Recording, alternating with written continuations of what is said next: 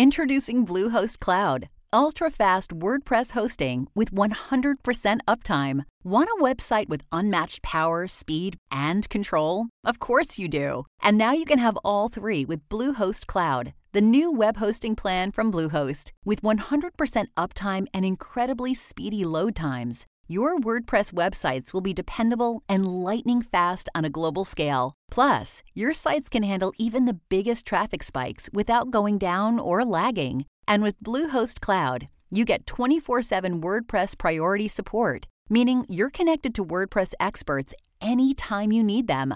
Not to mention, you automatically get daily backups and world class security. So, what are you waiting for? Get Bluehost Cloud today by visiting Bluehost.com. That's Bluehost.com.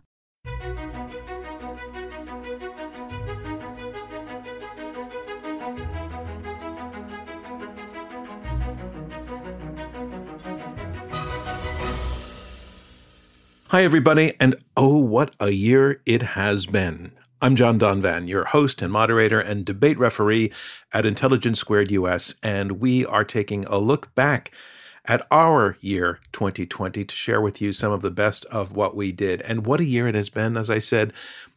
We've had a pandemic, we've had protests, we had a very contentious election, an election that launched its own protests. So we did a lot of arguing in 2020 as a society.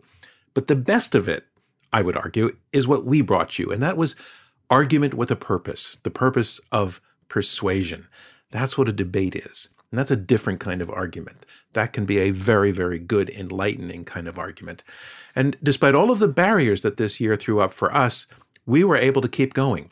So here's a look at some of the best from IQ2 in 2020. And we're going to start with a hot excerpt from a debate we held in New York City in January when we were still in front of a live audience. Remember those days?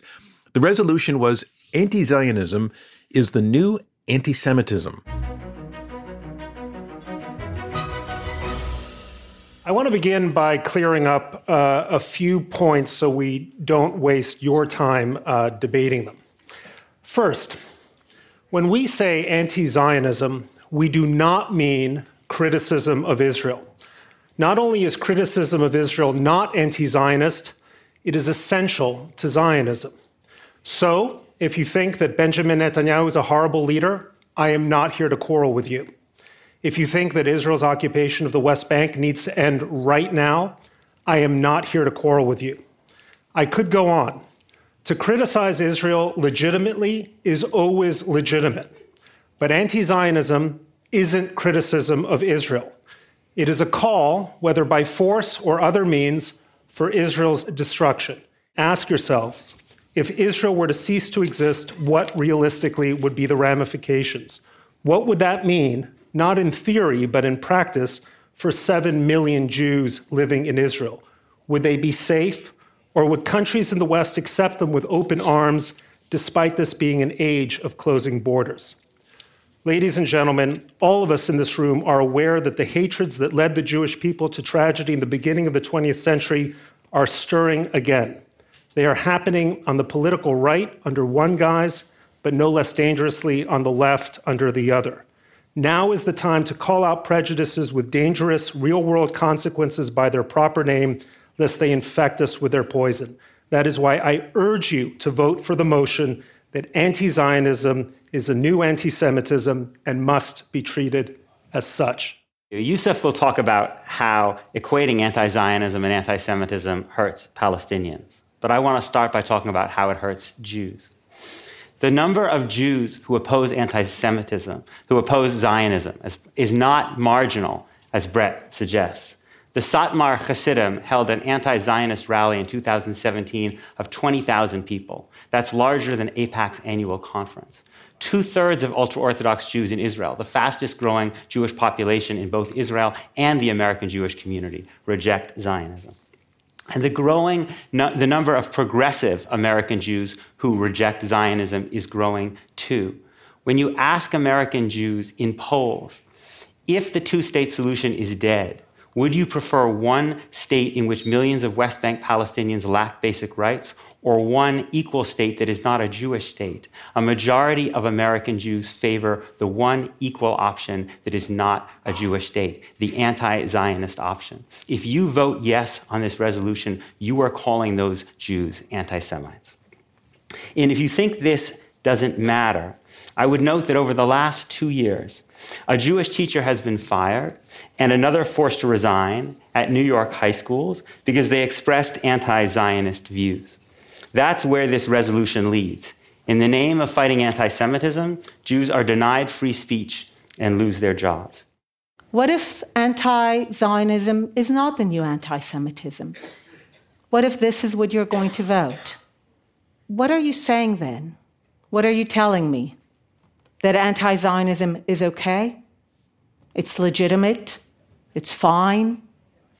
Let me tell you something about my Zionism, what Zionism has given me. Zionism is the reason that as a Jew, I can walk with my head held up high, secure in the knowledge that I have a home, that I have a space where I am safe, where someone has my back. I am secure in the knowledge that we can have a vibrant, crazy debate where all we do pretty much is criticism of Israel. We do so much of it, I think that we've turned it into an export industry. Zionism has enabled criticism of Israel. It's in the knowledge that I no longer have to ask other people to decide whether my people live or die, because I have power to defend myself, real power, not imaginary power. Imaginary power is something Jews had for a long time. Real power, not in the hands of others, that we have to be finally able to decide for ourselves. This is what Zionism has given me. And when I listen to the notion that anti Zionism is growing, and it is, and especially in various circles and young people, what I feel in my stomach is dread. I want you to consider the real world implications of anti Zionism. Are you telling me that for there to be rights for Palestinians, my liberty, my dignity have to go away? Are you telling me that for Jews to fight for a better America, they have to say that Zionism is illegitimate? So while I learned lessons in the schoolyard about anti Semitism here in America, it is in being Palestinian that I came to understand Zionism. Zionism is a political ideology aimed at the very destruction of our peoplehood. It is the political ideology of Zionism that legitimizes the ethnic cleansing of my hometown and so many others. It's because of Zionism that a Jewish person from Tallahassee or Tokyo can live on the land of a Palestinian refugee languishing in a nearby refugee camp, denied repatriation purely because they were born to the wrong religion. It's because of Zionism that my toddler, who is still in diapers, can be referred to in the most callous and racist language as a demographic threat, merely because he's another living, breathing Palestinian. It's because of Zionism that the state of Israel bars people like me from residing in my place of birth with my partner, a Palestinian from the West Bank, because the prospect of another Palestinian womb is a source of anxiety. It's because of Zionism that the state of Israel today rejects the idea of even being a state of all its citizens, and that it violently enforces policies of land seizure, denial of movement, siege, and discrimination against Palestinians at various levels of society. The conflation of anti Zionism and anti Semitism is preposterous on its face. The idea that merely opposing a particular political ideology makes someone a bigot and a racist is a ludicrous notion and one that seeks to effectively put a political ideology beyond reproach. All right, so that took place in New York, and then our team traveled west to the campus of Stanford University. We had been wanting to get H.R. McMaster on our debate stage for a long time, and now it was finally happening. Here was our debate centered around the resolution The Maximum Pressure Campaign Against Iran is Working.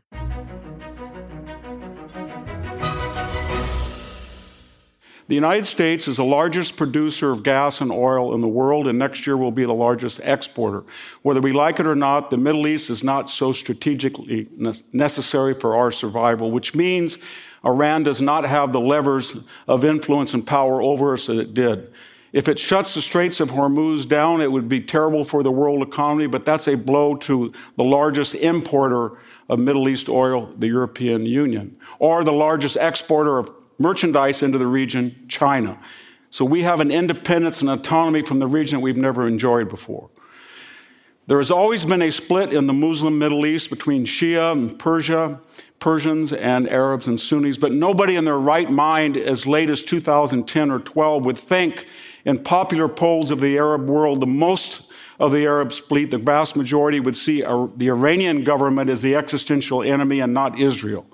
Translated strategically, that means when we engage on maximum pressure, most of the people, most of the Muslims, that is, of the Middle East, are siding with us. That's absolutely unthinkable 10 years ago. The regime is more mendacious than they pointed. The biggest crime this regime has committed is against the Iranian people.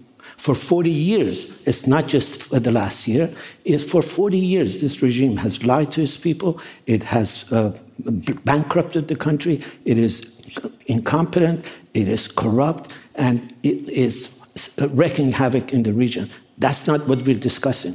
A vote for one side or the other is not a vote for this regime. This regime deserves to be condemned.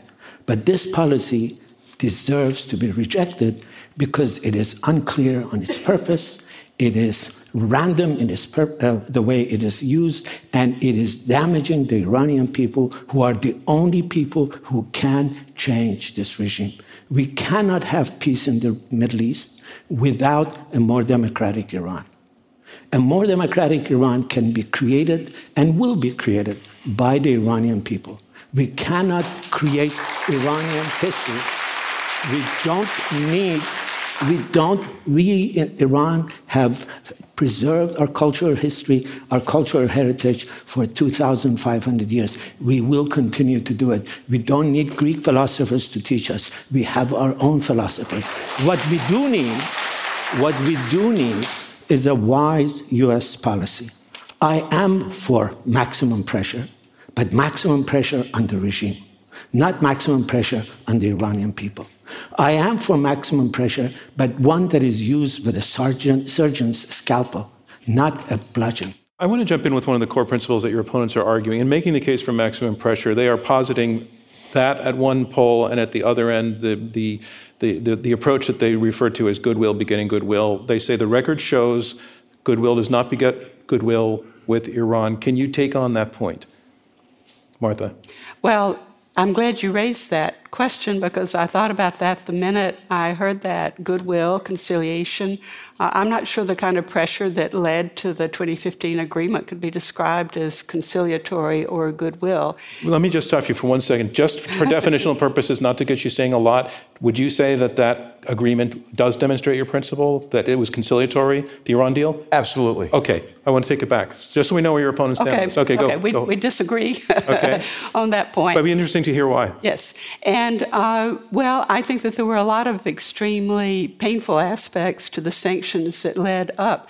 In fact, we could I, say, I would agree with that, Martha. I'm sorry. Yeah. I, w- I would agree that what led up to the, the deal Okay. what was, was effective pressure. That's one of the points. That's why maximum pressure worked then, it works now. Ah. But, the, but the way that the deal was constructed and the artificial separation of the narrow parts of the nuclear program Mm-hmm. from Iran's nefarious activity, actually, it didn't just, that wasn't benign.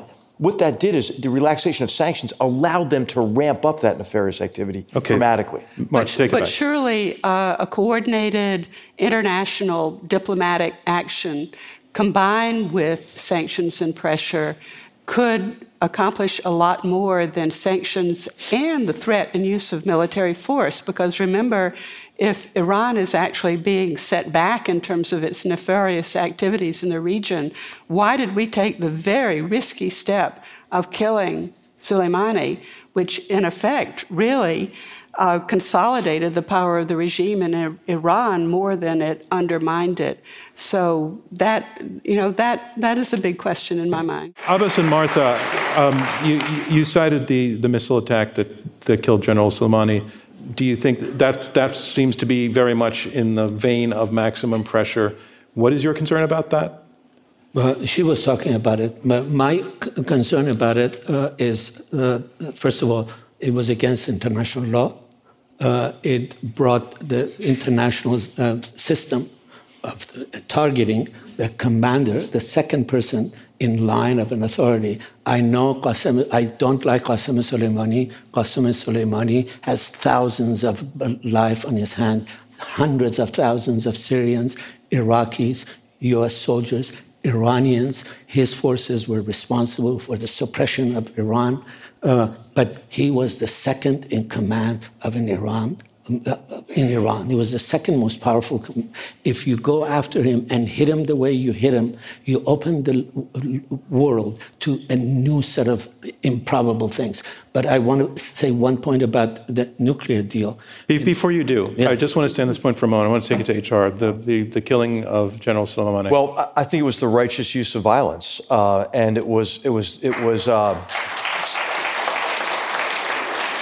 It was righteous because of, of everything you mentioned, Abbas. And, and, you know, I don't think, you know, I don't really care that uh, what international law said. I think Article 2 of the Constitution gave the president the authority uh, to do what he, to, to make the decision he made. Do you, what you, you, have to consider, do, though, do, you, do you really to, not do, what, do you really not care what international? Well, no, about this case, about no, no. About I mean, I'm, I'm not trying to be cute. No. I mean, in this situation, yeah. No, I mean, th- this is this is a man who was traveling the region at that moment for the specific purpose of planning mass murder attacks against Americans in the region, right? And so, that was his job. So it would have been negligent. it would have been negligent not to kill him. And, and uh, in, in, fact, what you have to consider, what you have to consider, Boss, you, you talk about how this could be escalatory. Actually, not attacking the IRGC directly, right? Pretending like we don't know what the return address is for all, for all these deaths of Americans in the region for decades, actually allowed the Iranian regime to escalate really on its own, right? Unfettered by any kind, kind of fear of, of reprisal. Well, I do care about international law, and I'm, I'm sure General McMaster does too. I, I know, he does.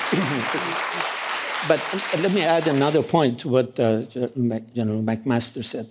I think hitting Soleimani had one very important positive impact. It scared the bejesus out of the Iranian regime. Isn't that their point, though? No, that's part of their point. There is a gain to be made by scaring the regime, but there is a cost to be paid by breaching international law. The United States cannot be seen that, as the country that can take the law into its own hand at, at any moment, not a terrorist, mere terrorist. The United States might have called him a terrorist, but he was an official member of that. What, what, what I like to say is, we were, he was a designated ter- that was a de- designated terrorist organization by that time, and and the definition of terrorism is the use of violence against innocents for political purposes. That's the definition of what his job was. And so he was a terrorist. He was a designated U.S. terrorist. He was plotting against the United States. And the president has the responsibility and the authority under Article 2 of the Constitution to protect the American people. So I didn't say that. So I, I think he made the right decision. So that debate at Stanford was held on March 4th. A week later, we were all headed into it. And I mean the pandemic around the world, especially across the United States. For us, it meant no more debates in halls with live audiences. Uh, we had to pivot. First, we had to cancel regretfully all of those bookings and figure out another way to do what we do. And also how to make it about the moment that we were in. So we did that. We pivoted to virtual debates. Took a while to figure it out. We did some experimentation, but I think we really nailed it. The quality of the arguments totally kept up. So one of our first virtual debates had this resolution Coronavirus will reshape the global order in China's favor. He says the Belt and Road Initiative is a complete waste of money, trillions of dollars are going away. That is also, by the way, sadly, uh, an insult to the intelligence of 100 countries over 100 countries out of 193 countries in the world have signed up to join the Belt and Road Initiative. And why do they sign up to join the Belt and Road Initiative? Because they get railways, roads, ports. That's what the people need. And the, and the people's lives are being improved. So if you look at the data in terms of the density of Chinese connectivity with the rest of the world, and let's look at data. I think over 127 countries now do more trade with China than they do with the United States. Much more. And China is the world's number one trading power. China is the number one country engaging the no, most number of people in terms of projects uh, and so on and so forth.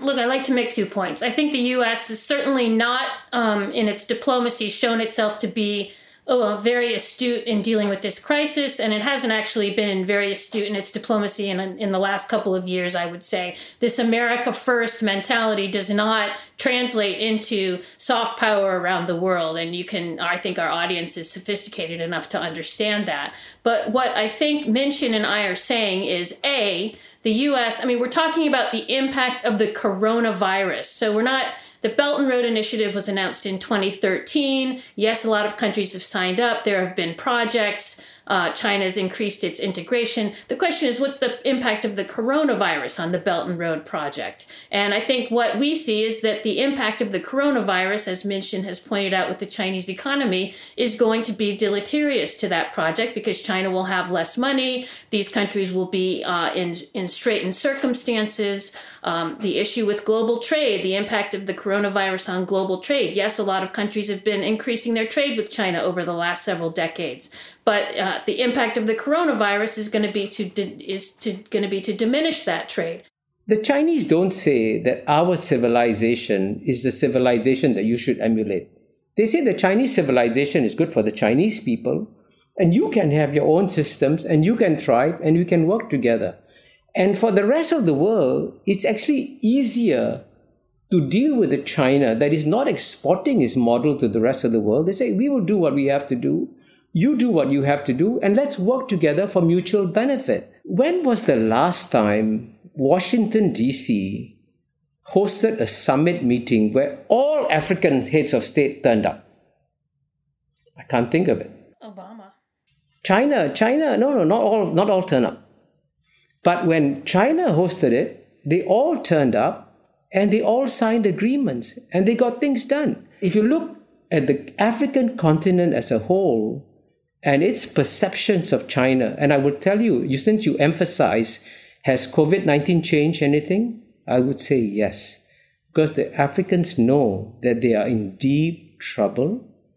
There are very few people now assisting them in real terms. China is sending plane loads. That makes a difference. That's COVID 19 result. Well, uh, I think uh, just, just want to pick up on what Kishore has just said. Uh, those countries in Africa may want, like to have PPEs from China, but I'm sure they're not inviting the Communist Party over to become their, to run their governments because there's a limit to what China's appeal uh, can be.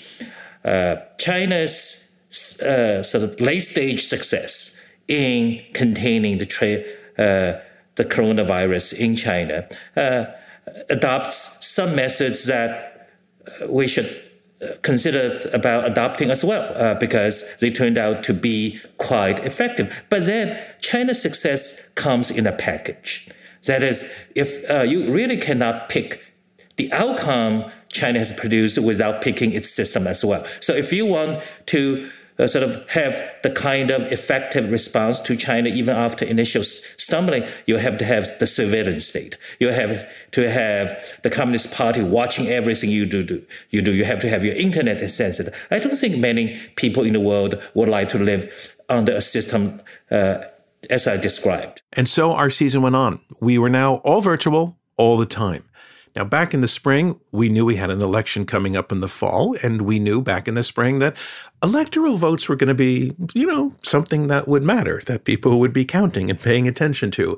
So we did a debate in the spring with this resolution The Electoral College has outlived its usefulness. Let's take a listen to that one. Uh, on a number of occasions, uh, this peculiar process set forth in the Constitution, this 11th hour compromise, has either failed to produce a result or has awarded the presidency to someone other than the person who amassed the most votes in the country. Um, so that's true about 1800, 1824, 1876, 1888. All are failures of different sorts. But let me fast forward a little bit to more recent examples with which people might be familiar 2000 and 2016.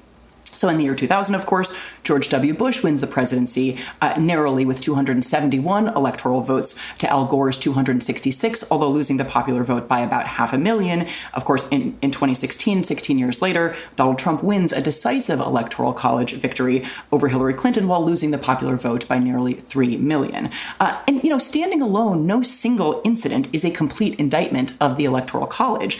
But this is an exceptionally high error rate.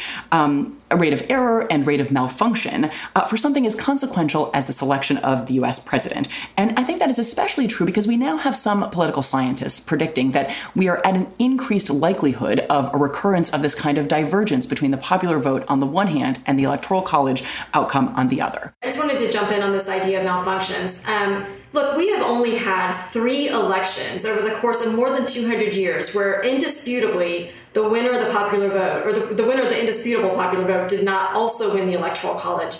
Three three you know quote unquote malfunctions over the course of more than 200 years is not a big number. And really if you look what how i see those elections is those were not problems okay? They, they reflect a problem as i mentioned earlier that our, our parties are broken. Maybe they're not doing a good job of coalition building and we need to come out of that.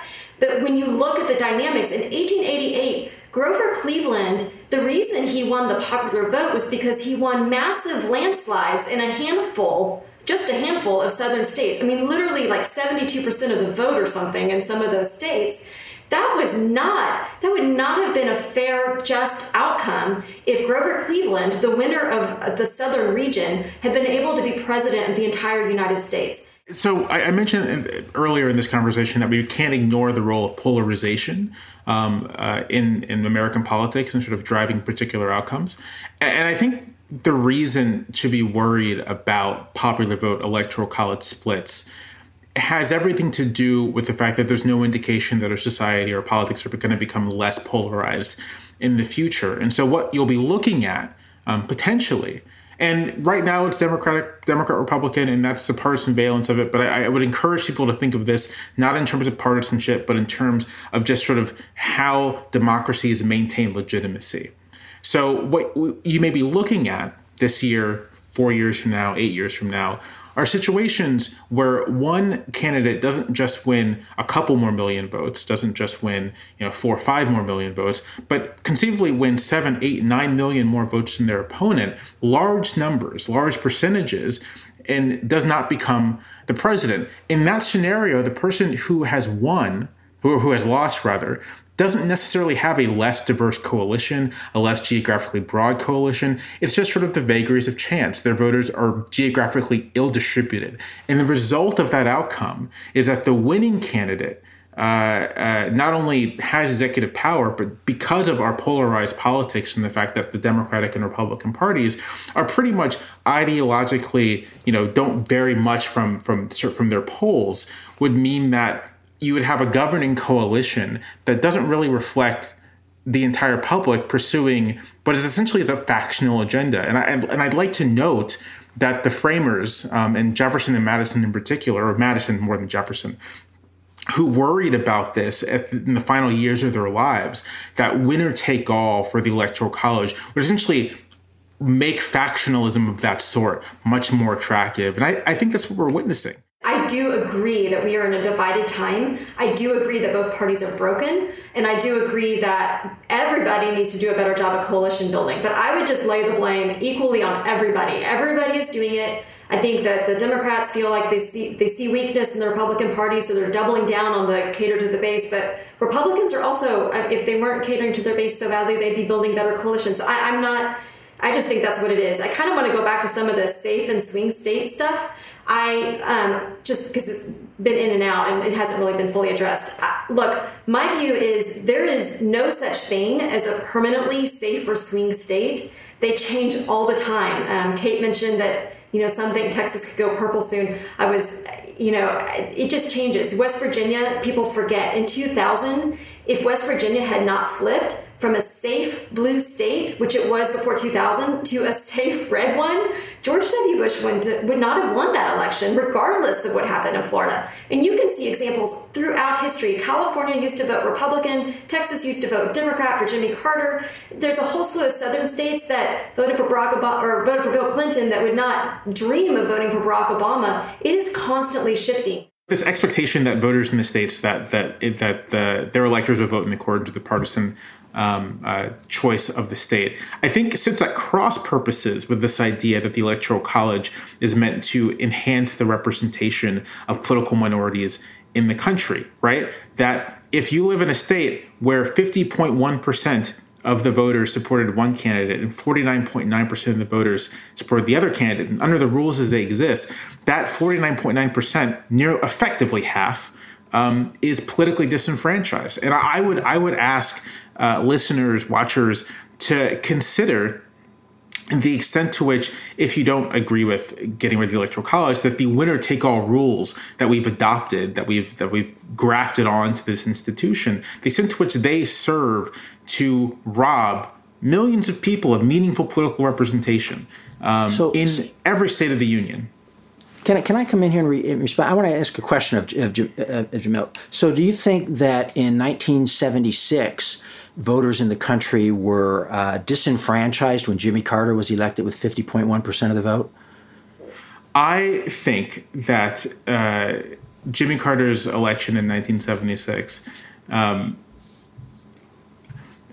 I think the extent to which Carter was a down the line partisan Democrat represents a kind of disenfranchisement in that regards, right?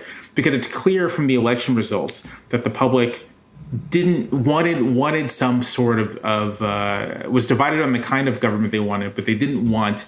Um, uh, I could say I think you'd fairly say did not want a highly partisan form of, of, government. And Carter wasn't particularly highly partisan, but you see the point I'm trying to make that um, uh, narrow decisions like that I think do represent in some regards um, I, some I, Americans some Americans not getting the kind of political representation they wanted. But I also think that this example doesn't quite fit, right? Because we're not because what we're talking about is the political representation of individual voters and whether or not uh, their their choice matters for the outcome. And if if you were in this minority in Virginia, um, your choice simply doesn't matter for the outcome. Yeah, but that's uh, just that's not true. Counts. That's just not true. But of course, it matters for the outcome.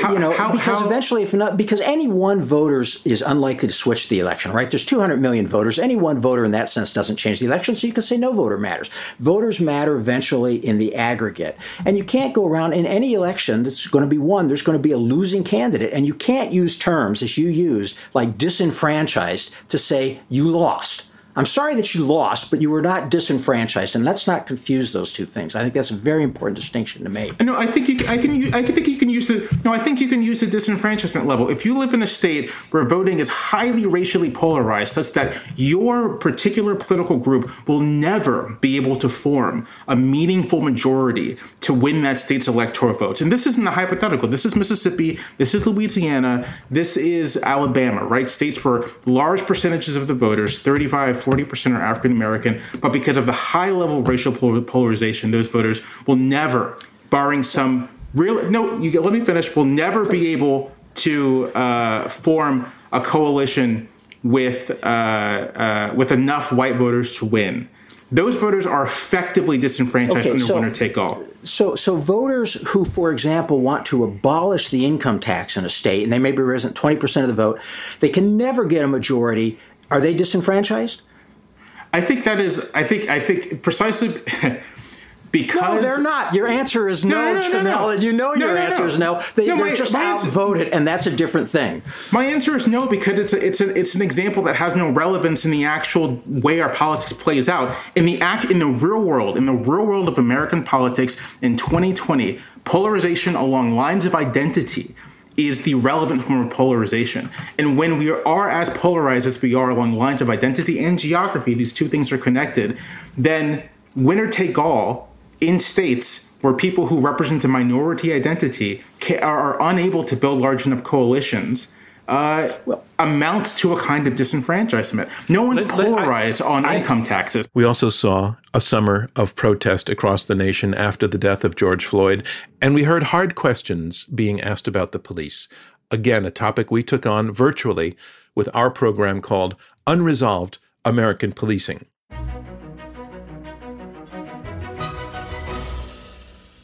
Nine out of 10 calls the police get are for non-violent encounters, often have people with guns and clubs and the power to arrest, make things worse, not better.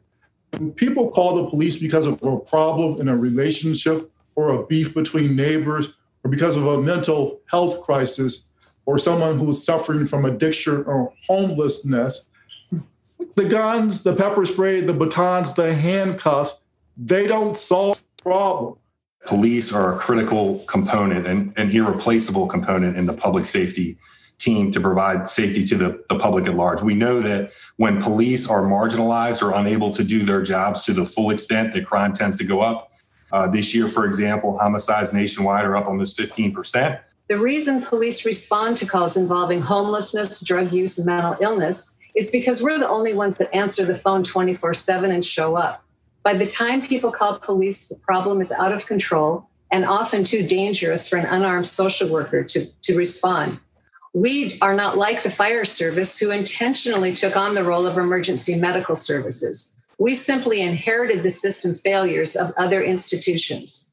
We should not look at this as an either or. It's not clear to me, just uh, for example, that an armed agent of the state, somebody carrying a gun, is the right person to walk up to you and alert you that you have a busted tail light. That might be doing more harm than good because it's causing uh, the police to be seen as harassers rather than as helpers. So, if that's what we mean by defund the police, if it's a transformation, well, I'm interested in that idea. I think that's worth a, a very serious conversation. But I do wish that the people uh, who are behind this kind of defund language would have a little bit more clarity when communicating with the American people, because I think they would actually get a lot more support. We know just through simple economics what that means, and that means a reduced capacity for police to do what it is that they're doing. It means that they are going to have to uh, triage their decisions, which calls to take in which order, um, how much to divert away from proactive investigation, right? When we talk about what's proven to work, um, what I'm hearing is, is a, a kind of uh, sense that we ought to be ignoring the extremely large body of evidence that shows that having uh, more police, better funded police in communities does an incredible amount of good. Unions serve an important function for employees, especially employees in a dangerous working environment where funding is limited. There needs to be strong advocacy for safety and reasonable pay. In my experience, the unions get, get blamed for what elected officials do. The elected officials bow too easily, in my opinion, to unions' political pressure. The union is playing an advocacy role. The elected officials need to play their stewardship role and strike a balance between the interests of the community and the interest of the members and their employment rights. What's happening here is that the unions are collective bargaining and they're bargaining for reductions in accountability. Uh, I will even note that police unions will come forward and oppose police reform ideas that come from other police officers. A few years ago, the Police Executive Research Forum uh, put out a, a, set of guidelines on the use of force. And all this thing said was that there are standards set by law, but there are best practices. We can go above and beyond the law, and police officers ought to stick to these. And nevertheless, the police uh, police unions opposed this document. It was drafted by cops for cops. as a closing note, I'll say I gave a kind of middle of the road answer on whether or not we should defund the police. I can give a firm answer that we should defund the police unions. Police reform is about transparency and accountability. Police unions fight those every step of the way. They block transparency by fighting to have the disciplinary records of cops who've been fired for misconduct kept secret. They fight accountability by seeking special protections and privileges for police officers who have killed or beat up, falsely arrested the people who they're supposed to serve and protect. So I agree with my debaters who say that there's nothing wrong with any worker, including a police officer, organizing for better working conditions or more pay. Police unions should not be allowed to bargain for things like the use of deadly force or hiding the disciplinary records of bad apple cops. If a police officer violates the criminal law and the use of force, nothing that union can do and any of their power extends in any way to that, nor does it cover uh, civil liability for police officers. We have to remember this is simply in the employment context. That's it. It governs the relationship between the employer and the employee, just like any other union. The other thing I would point out, and partially in response to something Vikrant said um, about you know officers have to be held accountable if they use excessive force. So I think we all agree with that. The problem is is that because of the nature of the work that police officers do, their, their work is increasingly in the public space. Uh, they're on videotape, they're viral videos of police um, actions, and people are paying a lot more attention to it. Very easy for elected officials and even uh, police chiefs to fall into the trap of, of treating very harshly police officers, even when they've done nothing wrong, they get treated very harshly because of the public backlash. No, well, there was a statement about videotapes, and maybe we shouldn't believe them. I think that we can believe our own eyes when we see police in Minneapolis uh, put their knee on George Floyd's neck and strangle him to death. I think that one of the reasons that we're having this national reckoning on race is that all over the country, Americans have seen with their own eyes the violence and brutality of policing in communities of color. Next up, we looked at income inequality, and that was one of the issues that had been much discussed during the presidential campaign. So here was our take a debate with the resolution It's time to redistribute the wealth. This country cannot afford to do many of the things it needs to do. Our infrastructure is crumbling, it is falling apart. Many of our schools, our public schools in working class and poor areas, uh, are overcrowded. The classrooms have 30 to 40 kids, teachers are underpaid, the facilities are bad. We also know that there is a dearth of basic research and development in this country. People uh, are concerned about American competitiveness, but we are not doing much about it in terms of basic R&D. And healthcare we know there are huge numbers of people who are not able to afford health insurance, millions of Americans. Uh, during this period of coronavirus, it is all worse because we have something in the order of 35 million Americans who are out of work. Many of them, many of them are trying to decide between paying the rent and putting food on the table. We have an extraordinary number of children who are at this moment either homeless or hungry or both. Now, where is that money going to come from? Uh, it turns out that the typical American pays about 25 to 30 percent of his or her income in taxes right now. If you include sales taxes and property taxes, every tax, about 25 to 30 percent. But if you're a billionaire today, you're actually paying 23% on average. In other words, the richer you are, if you're very much at the very, very top, you are paying a lower tax rate. That's not only unfair, but at a time when so many people are so desperate and so many people are struggling so hard, it is unwarranted. It's bad policy. Now, let me just add one other very important fact here and just quote Justice Brandeis to say we have a choice in this country, and that choice is either great wealth in the hands of a few or a democracy. We can't have both because money at the top turns into political power. These are really sort of wild estimates, often based on some very dubious assumptions. In fact, the numbers you just heard, cited by our opponent, might be off more than a factor of four. And the reason why we know so little is most of the richest Americans made their money starting their own companies, which they held closely and managed as they grew rich. If you look at the Forbes 400 richest Americans, eight of the 10 top richest Americans all got rich starting their own companies. And two thirds of the full 400 are self made entrepreneurs. And unlike stock, or a publicly held company, it's only hard to put a value on a privately held company, it's also really hard to sell. And most rich people are much richer on paper and don't have a lot of liquid wealth to pay the tax, which means paying it will force them to sell their companies sooner. Usually to private equity funds who will have a say in management and be a lot more short term focused. Now, other countries have grappled with this when they had wealth taxes, and the way around it was maybe limiting the wealth tax based on how much income or financial assets they had. But this just created tons of loopholes, which allowed them to get around paying the tax. In fact, lack of compliance is why so few countries tax wealth. In 1990, 12 countries, European countries, tax wealth. Not only four do, and it, the tax rates are very low and make up a really trivial amount of their total tax revenue. Switzerland probably collects the most in wealth taxes, and it's only 3% of their total tax revenue. A wealth tax also, because it's so hard to value, creates an incentive to keep your co- a company private for longer and not do that IPO. That could mean possibly the next Amazon won't be sold in public markets, which in some ways worsens inequality, because it means the average American doesn't have access to own our best fast growing companies. So even if you think we should need to tax rich people more, or even if you don't, you just think we need to we need more revenue to pay for all of the services we want or just pay off our debts, and you think it's better to tax rich people than lower income people. Redistributing wealth or a wealth tax is a terrible way to do it. The wealth tax is just one way and not the most efficient way. I would agree with you.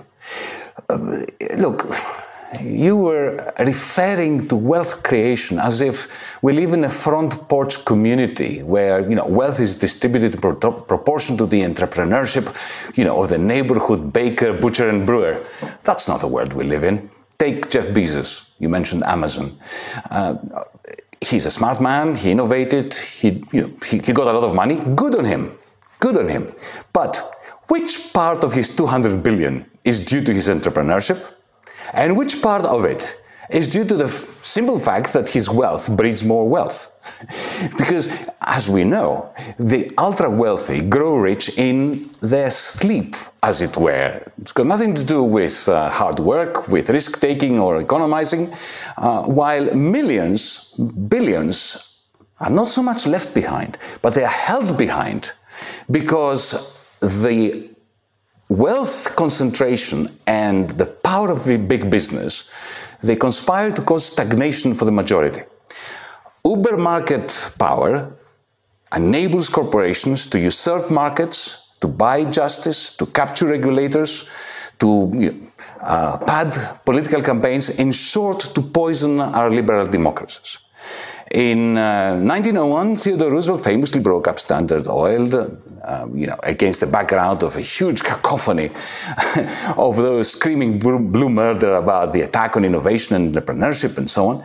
Uh, however, those democratic acts of redistributing power and wealth together eventually ushered in capitalism's finest hour. Now, sadly, since the end of Bretton Woods, uh, we have allowed cartels to dominate again. We face a stark option. Let the ultra rich continue to snuff out society's potential by constantly redistributing wealth from the producers to themselves, or alter the direction of distribution from the ultra rich to society's innovators and maintainers. The added bonus being a chance for democracy to breathe again. As for how to do this, there are many different tools. The wealth tax, tax is just one. We're debating whether an approach based on a politics of envy that starts by putting the central problem as being tearing down the people who are most successful is the right approach to that problem. Or instead, a politics of inclusion, building up, bubbling up to support prosperity is the right way forward. That's the approach that I favor and it's the reason why I oppose this resolution. The wealth tax. These kinds of approaches are symbolic, they're not effective. There's a practical tax reform uh, agenda. It raises the capital gains uh, tax rate. It ensures that everybody complies with the income tax. It eliminates a range of tax shelters it can raise $4 trillion, uh, far more than any reasonable estimate that any reputable economist supports uh, for uh, the wealth tax and can do it without arguing that there are people who need to be torn down. Now, look, I'm worried about political money. We should repeal Citizens United. We should change the laws that allow all kinds of giving uh, to PACs, especially in non transparent ways. Here's what will happen if you actually try to say that people's wealth has to go away. They'll give their money to so called charities. Those charities will intervene in all the political process that way.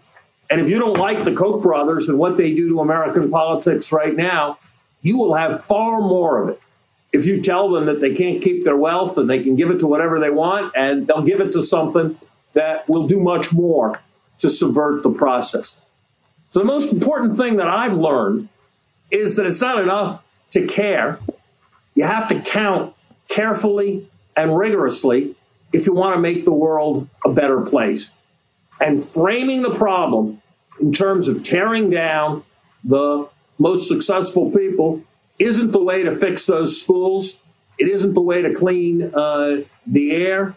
It isn't the way to repair a decaying infrastructure. Building from the middle class without a politics of envy is the way.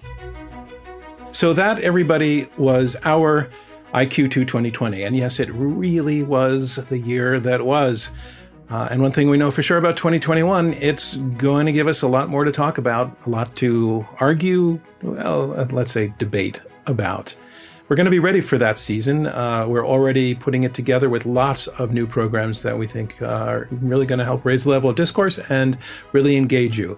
And about that, we could also use your help. Intelligence Squared, I think many of you know, is a nonprofit effort. We are basically a philanthropy and we rely on your support to continue producing our series. So, this holiday season, as we are gearing up to present a new lineup of debates, I hope that you will consider making a donation to support us. And you can do that by going online to our website at iq2us.org.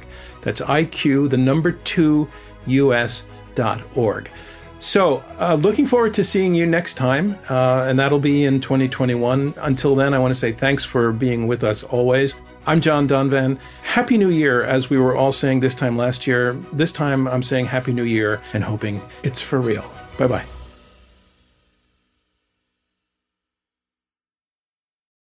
For the ones who work hard to ensure their crew can always go the extra mile, and the ones who get in early so everyone can go home on time, there's Grainger, offering professional grade supplies backed by product experts so you can quickly and easily find what you need.